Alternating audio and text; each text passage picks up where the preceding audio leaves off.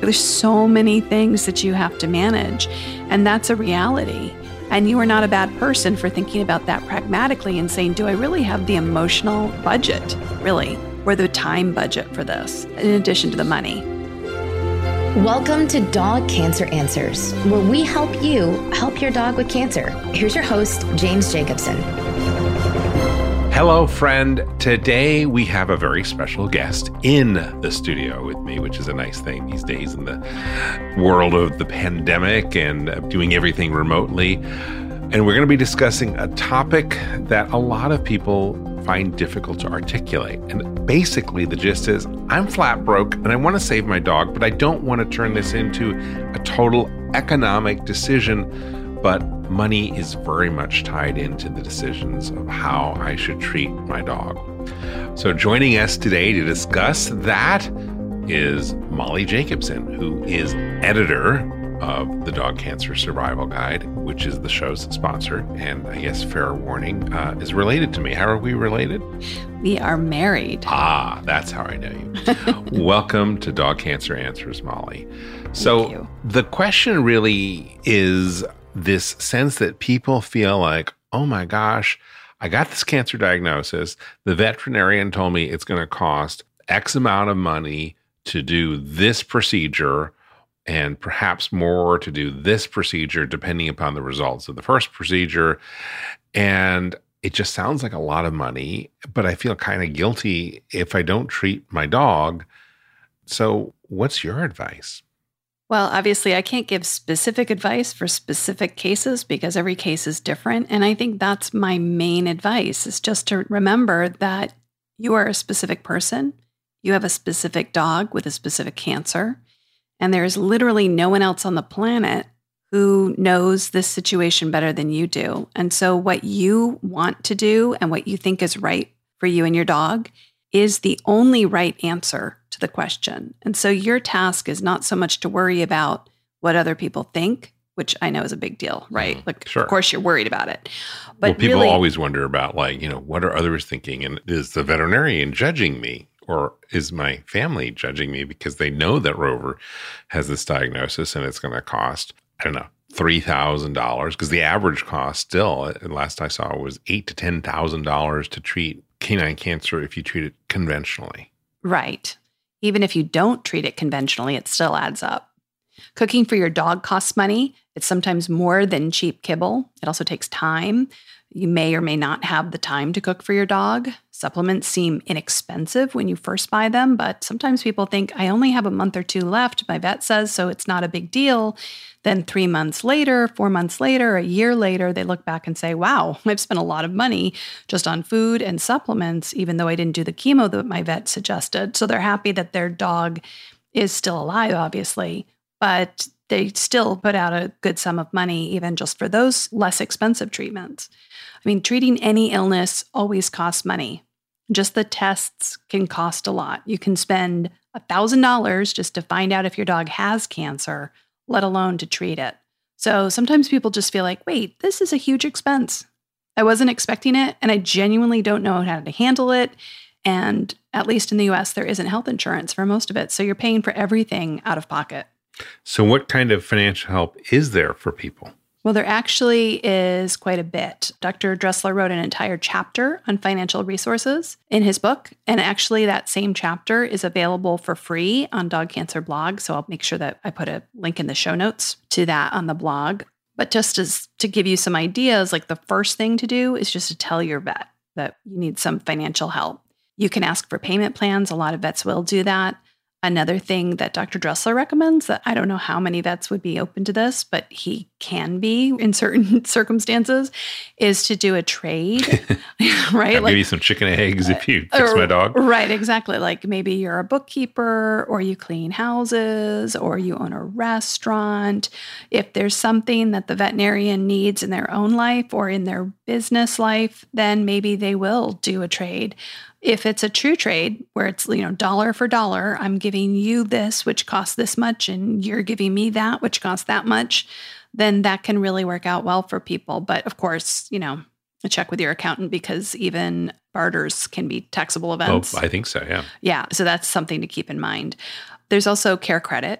That's a healthcare card. So that's debt, though. Yeah, that's debt. Now it's interest free for a certain period of time. Hmm. And as long as you pay it off within the agreed upon time, then you're not incurring extra costs. But then, just like any kind of, you know, like electronic stores do these cards and furniture stores will do the same kind of credit arrangements where, yeah, it's interest free for a year. You pay off your $7,000 debt within that time. No harm, no foul. But if you miss a payment or if you don't pay it off on time, then, you know, oh, it's 35% interest or whatever it is. It's quite high and the fees can be really hefty. So that's also something to think about. What else? Let's see. There are clinical trials. We just did a show about those. So there might be a clinical trial that you could join in your area. And we'll put a link to that show as well. Absolutely. Some folks set up GoFundMe's, you know, for their dog's cancer. If you have a community of people who you know would pitch in a few dollars to help, that can be really helpful. But I think that's kind of dicey, and you have to be the kind of person who's comfortable, you know, Announcing that. right. You're doing a fundraiser for your dog's cancer. But hey, you know, there are plenty of people who do, and that's certainly a totally valid way to raise money.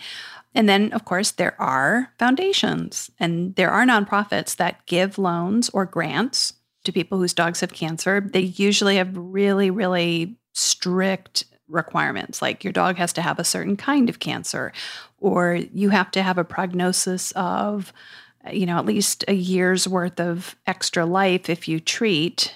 And if you don't get that prognosis from your vet, then they won't fund your, you know, they're not just going to fund any cancer treatment. They're going to fund ones that where the vet has a really solid feeling that it's going to work out in the long run. How do you find those foundations, those grants? So the list of foundations, there's a list in the chapter that's on the blog, and we have updated that blog post. So the website version of that chapter is up to date. More accurate, up to date. Okay. Yeah, yeah. So those are all ways you can fund cancer care that don't involve going directly into your own pocket. But again, this is just a super personal decision. Some folks look at all of those resources and they still feel defeated and overwhelmed. And that's when I think something else might be going on.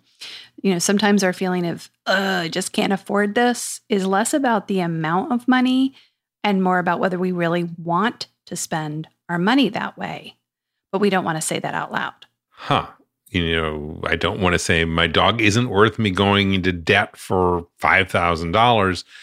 I'm worried about what other people will think if I say that out loud. Right. And so there are people who will look at that number and say, well, that's nothing. I'd spend 50 times that to Right. save the life of my dog. And there are other people who will look at that and say, you're absolutely insane if you even think of spending a quarter of that on your dog.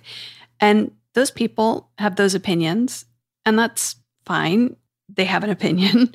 But in the end, you're the person who has to care for that dog. And there are so many more factors that go into this decision, in my experience, than money. Money, of course, is a huge part of this. Mhm. But the real question I think people are asking is Will people judge me for the money when I'm making the decision based on all of those other factors? Okay, so let's explore that. So, is that the underlying psychology that you think people are dealing with? Is that like they're going to think it's because I'm just cheap when in fact I have this reason and this reason? And what are some of those reasons? Oh, absolutely. I think a lot of people worry about the money because it's a concrete, pragmatic thing to think about, Mhm. and then feel like it's the driving factor behind their guilt. And so I want to remind, you know, anybody who's listening to this that there are so many other things that are happening. Like other factors would include, hey, how many jobs do you have to work to put a roof over your head and your dog's head, mm-hmm. right? How much time do you have? There are people who are retired and spend all day long with their dog. There are people who work from home. And then there are people who have to work 40, 50, 60 hours a week, and they literally don't have the time. They are people who have other people in their lives to take care of. There are people who have chronic illnesses themselves that make it difficult to care for their dog. And all of those factors go into this. It's not just about money, it's about time, it's about emotional management. I've heard in our Facebook support group, which, by the way, anybody listening to this who's dealing with dog cancer should join Dog Cancer Support on Facebook. It's a great group. You know, someone posted sometime last year about how she was pregnant with her first baby. Mhm. She just had a dog diagnosed with cancer. The dog was 11 and was, I think, a larger breed, like maybe a Labrador. So had already outlived their average lifespan. Mm-hmm.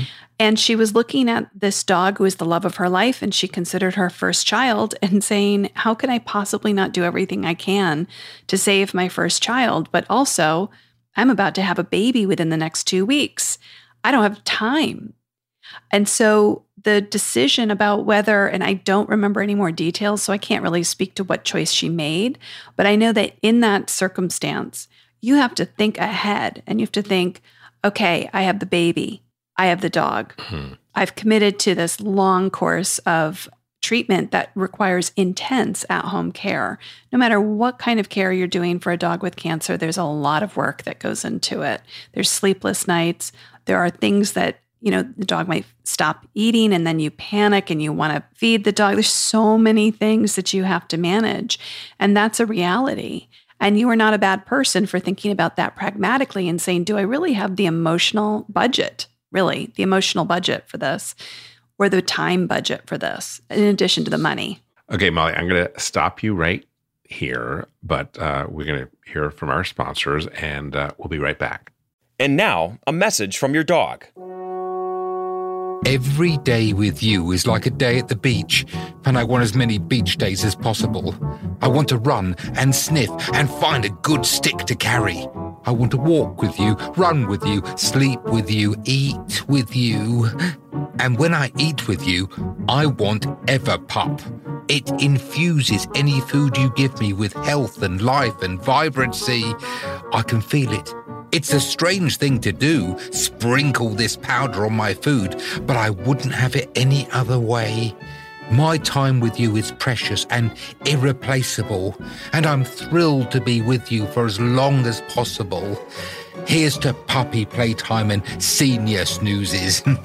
no matter how old I get, I want my Everpup. It just makes me feel good in this life and the next, and the next, and the next. I am so grateful to be your dog and for the Everpup you give me.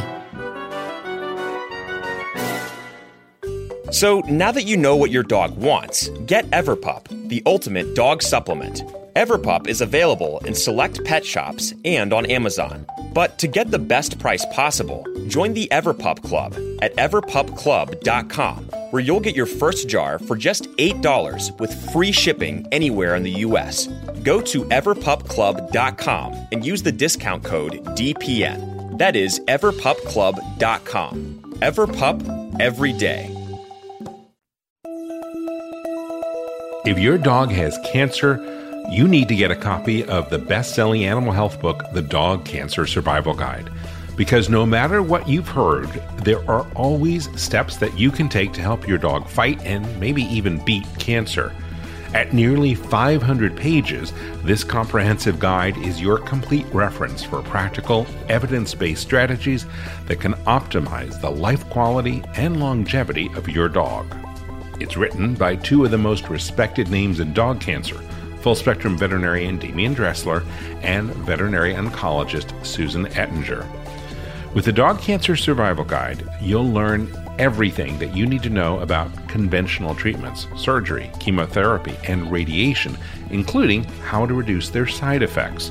You'll also discover the most effective non conventional options, including nutraceuticals and supplements and diet, as well as mind body medicine.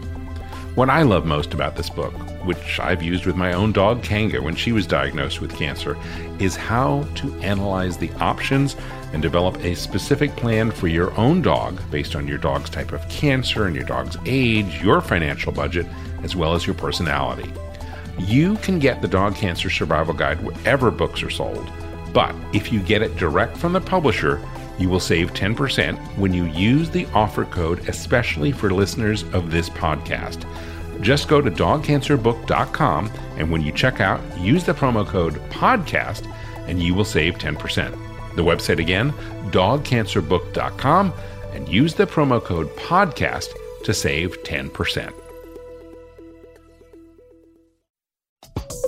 I want to let you know about an important newsletter. It's called Dog Cancer News.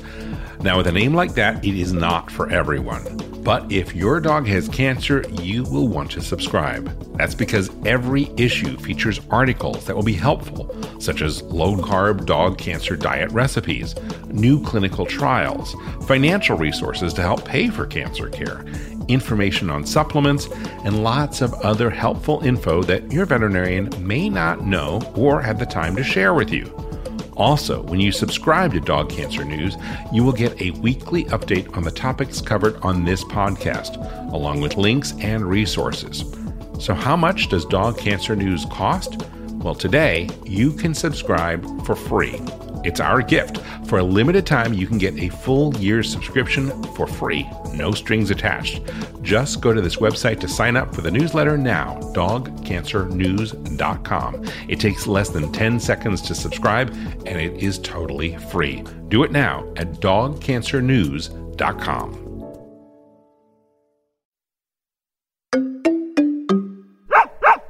And we are back speaking with the editor of the Dog Cancer Survival Guide, Molly Jacobson. Okay, so separating the money from all of this and looking at the time, one of the things that Dr. Dressler talks about in the Dog Cancer Survival Guide is this whole issue of average life expectancy and mm-hmm. how much more time am I going to get with my dog by doing this treatment versus that treatment. Right. Talk about that. I think it's one of the most important pieces of advice that Dr. Dressler gives, and I've heard him say it in several podcasts as well, that you need to ask your veterinarian or your oncologist those tough questions. Like, I understand you want to do this surgery. What is the realistic time that we're going to get out of it? Like, what is the actual result I'm going to get? Not just do you think you can remove the tumor, mm-hmm. but also how much more time will it give me? How much more quality of life will it give me? What are we actually getting out of this? Because if you do a surgery or a course of chemo or a course of radiation or you know change the diet or any of the other strategies that Dr. Dressler recommends in the book, there are going to be pros and cons to all of those and you need to know what they are ahead of time in order to make an informed decision. So if you get, I don't know, say in this hypothetical, 6 more months and the surgery costs $4,000 all in, are you a monster to basically say, okay, well, six months into 4,000, that's this much per month, which is this much per day. Is my dog worth it? Oh God, isn't that terrible? That feeling. But this feels like I mean, an economic heart, decision, right? My which heart is based on broke. so many hypotheses, right? And my heart just broke thinking of my dog's life as like a, a certain number of dollars a day, right? right? And so for me, what I think is best is to think if someone asked me right now, you're guaranteed another six months with your dog, give me $4,000, would I say yes? And then put yourself four months from now, if the dog passes away and you didn't get the six months that you were hoping for, because there are no guarantees right. for any of these things, right. and say, Am I mad at myself that I spent that $4,000 and I didn't get what I wanted? And if you can imagine yourself being really upset about that, I would take that as a reason to really seriously think maybe it's not worth it to me. So, this is really a little bit about this concept of doing hypotheticals in your own mind, thinking forward. How would I feel if I did get the six months or if I got the 12 months? My God, it's a bargain. I thought it'd be cost, and I'm getting this much extra. Or, but if I only got one month, how would I feel about it? If you're going to play this intellectual game of how much is a day of my dog's life worth, I think the extension of that is while you're doing these thought experiments, if you look at other less costly options like palliative care, mm-hmm. which is, I don't know, you know, just comfort care, because that is significantly less expensive, right? Generally, that is less expensive. And the interesting thing about palliative care, based on the the chapter in the book, and also I know this has been true, we've seen it in our own family, that someone who chooses to focus on palliative care, something about feeling better makes a body, whether it's a human body or a dog body, seem to do a little bit better over the long run. And in the end, can even extend life beyond what would have been expected. This is the argument for hospice in humans, or sometimes called hospice in the uh, veterinary space, Right. where you put a loved one into the hospice program, or they decide, I am going to go into hospice. I really don't want to treat with every aggressive thing. And then they kind of way outlive their expectancy, even if they had done the conventional treatment, because they're so focused on quality of life. Right. And when you have a good quality of life, then often you feel better. And if you feel better, you have more to live for. And I think psychologically, it boosts your immune system. And I'm sure this is incredibly complex. There's a million things and a lot we don't know. But that seems to be the trend. As you know, we have a good friend who's a hospice doctor, and this has definitely been something we've talked with him about. So I think that one thing to keep in mind too is that there are people, I'm not going to name names, but there's a literal billionaire who many years ago paid for Dr. Dressler to fly to the mainland and examine his dog in person and consulted with him to decide whether or not to do a whole variety of uh, conventional. There was a, like an oncologist, all sorts of oncologists on board as well, and there were all sorts of surgeries and chemo and radiation treatments that he could have chosen to do. And he didn't do all of them. He didn't end up doing all of them, even though he had unlimited funds. Nothing was too expensive for him. Everything was on the table. But he still chose not to do everything because, in the end, he had other factors he was bringing in. And then there are people who, you know, are living paycheck to paycheck who go and open up a CareCredit account in order to pay for $8,000 worth of surgeries. And they don't regret it because for them, that was a good use of those mm-hmm. funds. And so this is not about the dollar amount as much as it is about who you are, who your dog is, and what kind of health status we're looking at, and what their other problems are, or how old they are. There's so many factors to think about that I don't think we can ever judge anybody for the actual choice they make. Honestly, I just I can't ever say to somebody, "Oh, it's time." Talking about judging people, what about people who think you're crazy or I'm crazy for spending this money on my dog? And others think I'm not spending enough. How do you divorce other people's opinions? This is sort of a, a broader question than the scope of the show, but how do you separate other people's opinions in this cloud so that you can have the clarity to do the right thing for your dog? I think that is a really, really tough thing to do. A lot of us are not used to setting aside what other people think about us. Uh, Yeah. You know, we really care about that and we worry about it. However, I personally think when it comes to any major life decision, in the end, it's really only what you decide that's important. The way that I would advise somebody is to literally not talk about it with people who don't understand. Just don't talk about it. Yeah. So if they ask, what do you say? If they ask, would say, you know, we're weighing our options. Yeah. You know, I mean, I'm working on that with my veterinarian. You know, one thing that I've heard people say is, I'm taking this into the silence, or I'm praying on it, or I haven't made that decision yet. I'm thinking deeply about it. When you say things like that, you're indicating to the other person that you've got this. Yeah. you're Don't just right you're not just making a whimsical decision you're not making a whatever decision you come to will be one that you've thought through Okay. Well, as a language expert, Molly, because you are, is there a good way of languaging the question that sometimes you want to ask a veterinarian, but just don't know how to say it, which is effectively, okay, I got that. That's like the grade A option. But is there a less expensive way of doing what you want to do without the vet thinking you're a jerk? well yeah i think that you know one of the things it seems to me from my conversations with many veterinarians over the last decade or so not just dr dressler but many others you know everybody walks in the door has a different attitude about money and about their pet's care so one person will be offended if you ask them to give another option. Mhm. And another person, you know, will say, How come you didn't tell me that I could have tested for this thing or that thing, or I, this surgery was an option? Why didn't Money you catch this earlier? Right. Why didn't you run a million tests before we did this? You know, it's very difficult. So they're always juggling different people. So my recommendation is actually to be very clear with your veterinarian about who you are as a person before you ask your questions so that they know. Like say something like, Look, I'm ready to take the information from you straight. I want to make the best decision. And so I need a little bit more information. And I'm emotionally ready to handle whatever it is you throw at me. And if I start to cry, don't worry. You know, I'm okay. And then just ask your question directly what you want. Because I think sometimes they're worried that, I mean, people get really mad at vets sometimes. Sure. And not for things that are the vet's fault, but they have to deal with a lot of upset people. And so sometimes they maybe pull their punches a little bit. So, what words would you use? Well, I think it would depend on the situation. So, for example, you said a less expensive option. Say, okay, so there's this surgery.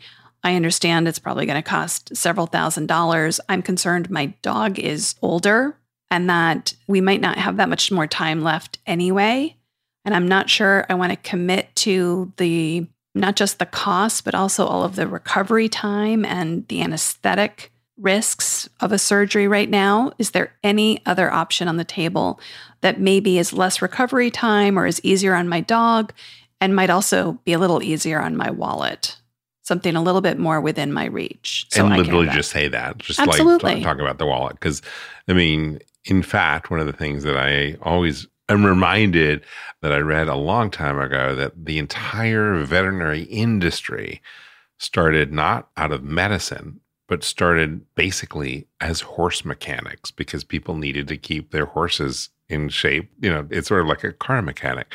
And that's the roots of the American Veterinary Medical Association. And then, of course, it's evolved to a place that is really important. But you wouldn't necessarily resist asking a mechanic, well, okay, that's the best way of fixing the car, but maybe there's something that'll get me through a shorter period of time. Yeah, that's a really good way of thinking about it because it's so separate from the emotional, like, this is my dog. Right. To look at it that way. This I'm not my saying, old Toyota. So Right. Obviously, I don't want to look at my dog that way. However, when it comes to making these decisions, sometimes it's good to use a framework mm-hmm. like that it's not that you leave the emotions or your love for your dog aside. Right. And that's the thing. We are not bad people or unloving dog parents for making pragmatic decisions. Spending more money on your dog does not equal loving your dog more. It just doesn't. Great advice, Molly Jacobson. Thank you for being with us. Molly is editor of the Dog Cancer Survival Guide, and you can check out the book at dogcancerbook.com. Molly, thanks for being with us today. Thank you for having me.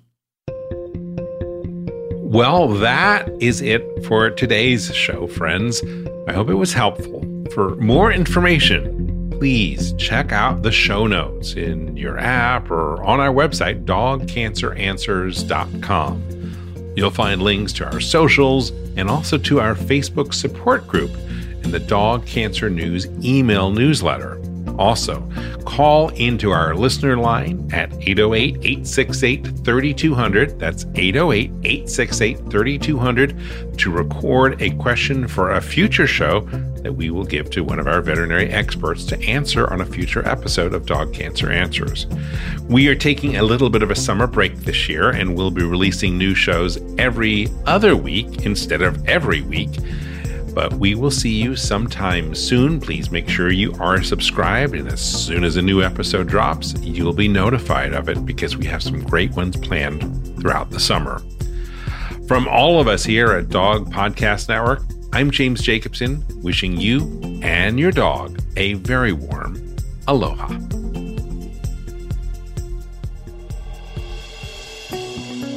Thank you for listening to Dog Cancer Answers.